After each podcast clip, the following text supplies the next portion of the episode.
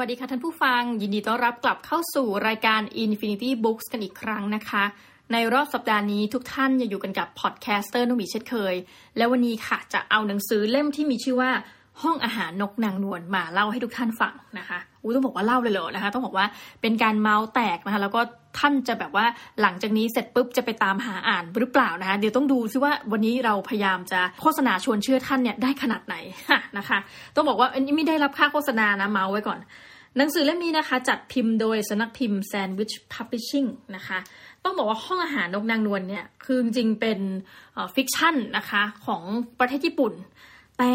แต่แต่บอกทุกท่านก่อนว่า การดำเนินเนื้อเรื่องเกือบทั้งหมดนะเรียกได้ว่า 90%เนี่ย ไปดำเนินเรื่องในประเทศฟินแลนด์นะคะงงสิคุณแม่นะคะ เราก็งงเช่นเดียวกันนะคะหนังสือเล่มนี้เขียนโดยคุณ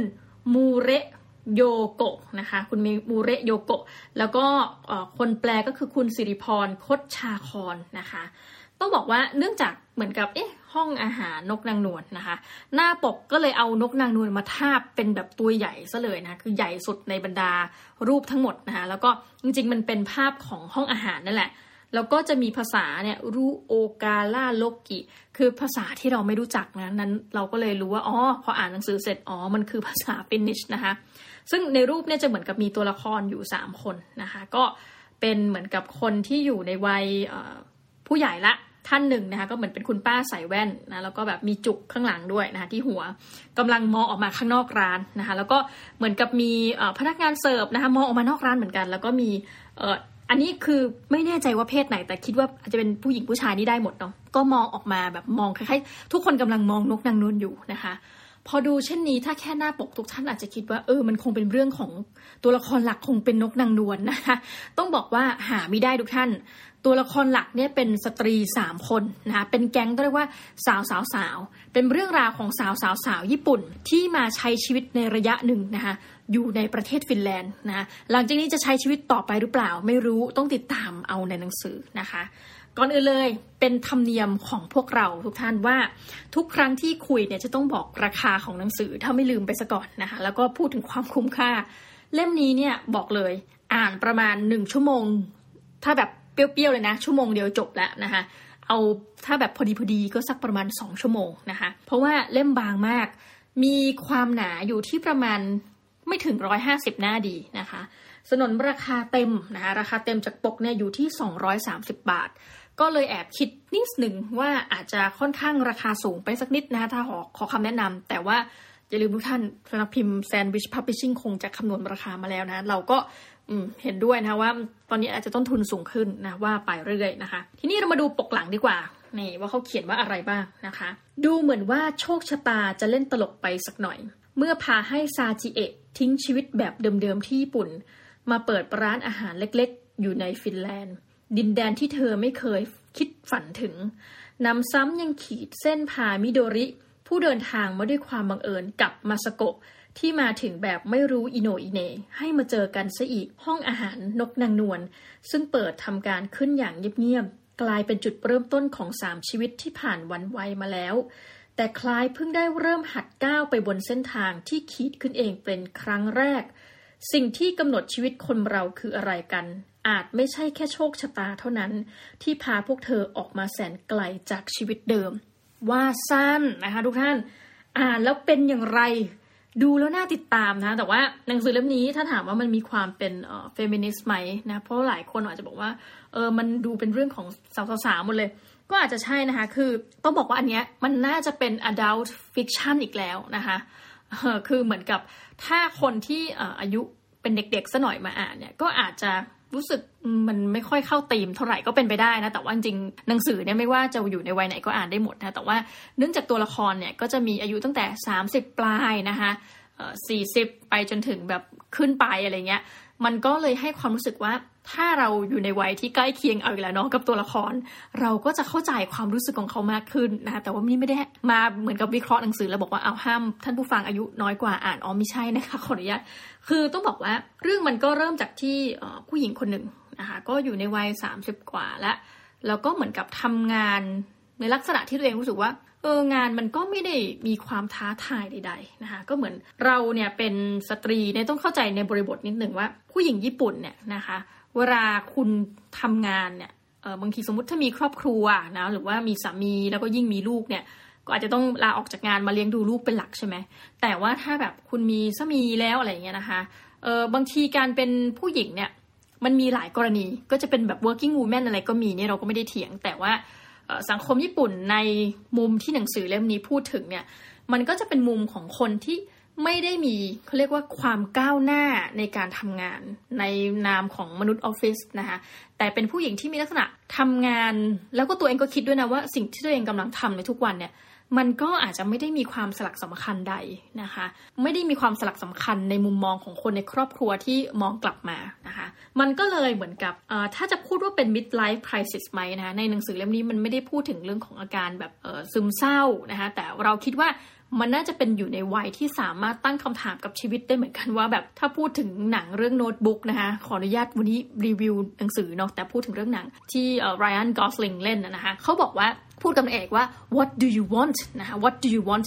ซึ่งในหนังสือเล่มนี้มันอ่านแล้วมันกำลังนึกภาพไรอันกอสลิงนะคะเขย่าตัวผู้หญิงสามคนเนี้ยว่าแบบ what do you want นะคะ คือหมายความว่าในชีวิตเนี้ยเรากำลังต้องการอะไรหรอ เราต้องการทำอะไรเพื่อในนามของตัวเราเองนะคือในเรื่องเนี่ยมันก็จะบอกว่า บางคนก็คือใช้ชีวิตไปในแต่ละวันทำงานที่มันไม่ได้มีความหมายนะงานอายุตัวอย่างเช่นงานลักษณะถ้าแปลก็คือคล้ายกับงานเสมียน ซึ่งแปลว่ามีเราก็ได้ไม่มีเราก็ได้นะคะมันก็เหมือนกับเป็นงานจิปาถะทั่วไป งานระดับกลางๆจริง ๆ แล้ววันหนึ่งก็งานที่มีอยู่เนี่ยก็ปิดตัวลง เพราะว่างานที่ทำอยู่นั้นเนี่ยนะคะ มีแต่คนสูงวัยทำงาน แล้วก็ทยอยเสียชีวิตไปเสียชีวิตไป จนวันหนึ่งก็รู้สึกว่าอะถ้างั้นปิดกิจการ หรือมีคนที่แบบมีภาระต้องดูแลคุณพ่อคุณแม่วันหนึ่งพ่อแม่ไม่อยู่แล้วนะคือการดูแลพ่อแม่เนี่ยหมายความว่าเราเองจะต้องใช้เวลาชีวิตของเราจริง ๆ ในการดูแล นั่นแปลว่ามันทำให้เราหมดกับโอกาสถูกไหมคะหมดกับโอกาสที่เเราจะ ไปก้าวหน้าในเรื่องของเราเองนะแต่ว่าวันเมื่อพ่อแม่ของเราเสียชีวิต แล้วก็มรดกมรดกเนี่ยก็สมมติจัดการแบ่งกันไปเรียบร้อยนะหรือว่าอาจจะมีวุ่นวายนิดหน่อยเรื่องครอบครัวเนี่ยว่าไอ้ครอบครัวแบบจะมาเอามรดกมา หรือว่าทำให้เงินพ่อแม่ในสูญเสียไป มันก็มีคุกคักบ้างในเรื่อง แต่ว่าที่สุดแล้วพอเรื่องราวมันจัดการจนจบเราเองอะ่ะกลับมายืนที่เดิมนะทุกท่าน what do you want นะคะ ซึ่งมันเป็นคำถามที่ดีมาก มันไม่ได้ถาม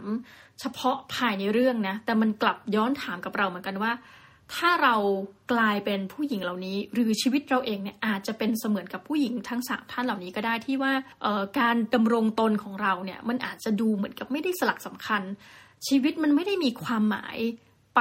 หรือไม่ทำอะไรเนี่ยมันไม่ได้ทำเพื่อตัวเองนะคะที่สุดแล้วทั้งสามคนก็จะพัดจะพลูนะคะต่างกรรมต่างวาระบอกทุกท่านเลย ก็เดินทางมายังประเทศฟินแลนด์นะคะเราจะต้องเริ่มต้นแล้วกันนะคะ คือคุณซาจิเอะคือเรื่องต้องบอกงี้อ่านไปแล้วมันจะมีจุดที่แบบนะคะมันคือ fiction จริงๆนะมันคือเรื่องแต่งจริงๆซาจิเอะเนี่ยเหมือนก็เป็นจุดที่พยายามอยากที่จะเปลี่ยนอะไรบางอย่างพอดีนะคะแล้วเธอก็บอกว่า คือในเรื่องก็ปูปูมานะว่าเธอแบบว่า เออ ก็มีคุณพ่ออยู่อะไรเงี้ยนะคะ แต่ว่าเหมือนกับเธออยากจะออกไปโบยบินละ นะคือในเรื่องเนี่ยเนื่องจากว่าเป็นอายุ 30 ปลายเนี่ยมันจะไม่ใช่แบบอยากโบยบินเวอร์ชั่นแบบโบยบินอะไรเงี้ยนะแต่มันเหมือนกับรู้สึกได้ว่า it's coming นะความเปลี่ยนแปลงกำลังจะต้องมาเออเธอก็บอกไม่รู้ทำยังไงดีนะ จะทำความเปลี่ยนแปลงนี้ได้นะปรากฏว่าเธอก็มีความสนใจในเรื่องของประเทศฟินแลนด์นะคะคือฟินแลนด์เนี่ยในหนังสือเล่มนี้ก็จะพูดถึงว่าในมุมมองคนญี่ปุ่นนึกถึงฟินแลนด์นึกถึงอะไรนะคะก็จะมีการวิ่งแข่งภรรยานะที่เอาภรรยาล็อกไว้แล้วเหมือนภรรยา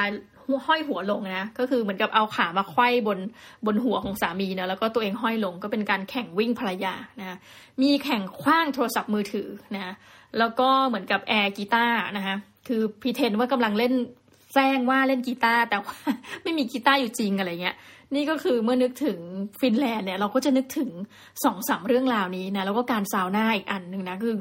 ปริมาณการซาวน่านี่มีเยอะมากจริงในประเทศนี้นะแต่ว่า นอกเหนือไปจากนั้นเราก็ไม่สามารถที่จะนึกถึงอะไรที่เกี่ยวกับฟินแลนด์นะนอกจากโอเค อีกเรื่องก็คือระบบการศึกษา แต่เผอิญว่าในเรื่องนี้อย่างที่บอกค่ะ ตัวละครอยู่เลยวัยที่จะมีการศึกษาแล้ว ยกเว้นคุณจะพูดถึงการเรียนรู้ตลอดชีวิตนั่นก็อีกเรื่องหนึ่งปรากฏว่าในเรื่องที่มันไม่เมกเซนอันหนึ่งนะคือซาจิเอก็แบบอืมพอถึงจะอยู่เปลี่ยนจะทำยังไงเพราะเงินเองตัวของตัวเองก็ไม่ได้มีเยอะ ปรากฏเธอถูกหวยจ้ะเรื่องของเรื่องคือถูกหวยเลยนะคะแล้วเราก็รู้สึกว่าอ้าปากค้างดูท่านแบบฮะถูกหวยคือกำลังอยากจะเปลี่ยนตัวเองเออถูกหวยก็เลยได้ไปนะแล้วก็เอาเงินเนี่ยไปเหมือนกับเปิดร้านอาหารนะก็คือห้องอาหารนกนางนวลที่ว่านี้นะคะ คือจริงๆเนี่ยเรื่องก็จะพูดประมาณว่าเธอเนี่ยน่าจะเป็นคนที่มีพรสวรรค์ในการทำอาหารที่อร่อยนะปรากฏว่าเรื่องเริ่มต้นที่ว่าร้านอาหารเธอไม่มีคนเข้าเลย ซึ่งมันก็จะทำให้เห็นถึงสภาวะทางธรรมชาติของคน Finnish อีกนะคะหนึ่งคือคุณอย่าลืมว่าคนในประเทศนี้มีจำนวนไม่มาก นอกจากนั้นนะคะการที่เธอเป็นเหมือนกับคนญี่ปุ่นที่ไปเปิดร้านอาหารในฟินแลนด์ ยิ่งทำให้งงเต็กเข้าไปอีกนะคะ คือในเรื่องเนี่ยมันก็จะพูดเหมือนประมาณว่า ร้านเธอเนี่ยมันก็มีความเป็นฟิวชั่นนะ มีกาแฟมีอาหารที่มันเป็นอาหารที่คนฟินิชเนี่ยคุ้นนะเดอะจริงๆเขาจะเรียกตัวเองว่าฟินเนาะคนฟินเนี่ยคุ้นชินนะคะแล้วก็จะมีอาหารที่เป็นอาหารญี่ปุ่นนะเช่นพวกพวกข้าวปั้นอะไรเงี้ย แต่ว่าเธอก็เหมือนบอกว่า ในเรื่องก็จะเห็นว่าเออข้าวปั้นเนี่ยมันก็ขายไม่ได้เนาะคือในระยะแรกของการเปิดร้านอาหารเนี่ย ปรากฏว่าไม่มีคนมา แล้วก็เปิดอยู่อย่างนั้นอะเปิดอยู่งั้นอะแต่ก็ไม่มีคนมานะ แต่ว่าเออเราเองเนี่ยไม่ได้สงสารตัวละครเลย เพราะว่าวงเล็บทุกท่านอย่าลืมนะกลับไปที่ condition ตัวละครถูกหวยนะคะ ก็เลยแบบมีเงินเป็นฟ่อนนะคะ ในการที่จะมาใช้ชีวิตอยู่ในฟินแลนด์เออสิ่งหนึ่งที่มันน่าสนใจเกี่ยวกับหนังสือเล่มนี้พูดเรื่องความสัมพันธ์อีกแล้วค่ะ แล้วมันจะทำให้เราเห็นบริบทบางอย่างในญี่ปุ่นมากขึ้น คือ ผู้หญิงเนี่ยคือเหมือนตัวเอกของเรื่องนะคะคุณซาจิเอะเนี่ยกำลังจะเดินทางไปฟินแลนด์ แต่เธอเลือกบอกคุณพ่อในนาทีสุดท้าย ซึ่งเราบอกเลยนะ ว่าเรื่องนี้มันแปลกจากความรู้สึกของเราแม่คือเรามีอะไรต้องบอกครอบครัว แต่อันนี้เธอเลือกที่จะเงียบนะคะคือทั้งชีวิตเธอที่เล่ามาเนี่ยก็คือมีแต่คุณพ่อแล้วนะคะซึ่งเราก็แบบหูการที่จะแบบทิ้งชีวิตเอ่อที่อยู่กับคุณพ่อไปแล้วก็เดินทางไปคนเดียวเนี่ยมันก็แบบโหดูน่าตื่นเต้นมากนะคะ แต่ว่าก็เลือกที่จะแบบเงียบๆแล้วก็บอกนาทีสุดท้าย โอเค เรื่องราวก็ดำเนินไปที่แบบไม่ไม่มีคนมากินร้านเธอซะเลยนะแล้วก็ จะพัดจะผูนะคะก็มีตัวละครถัดไปนะะก็คือคุณมิโดริ จากเดิมที่มาแล้วก็เจอโอ้ยเป็นคนญี่ปุ่นล้วค่ะอะไรเงี้ยสักพักก็เหมือนกับไปอาศัยอยู่ด้วยกันเลยนะคะแล้วก็มาเป็นลูกมือทำงานทั้งที่ร้านก็ไม่ได้มีคนเยอะนะคะและในการถัดมาคนที่มาคนสุดท้ายคือคุณมาสโกะนะก็จะมาแบบงงๆเหมือนเป็นนักท่องเที่ยวที่แบบเป็นมนุษย์ป้าแล้วนะคะ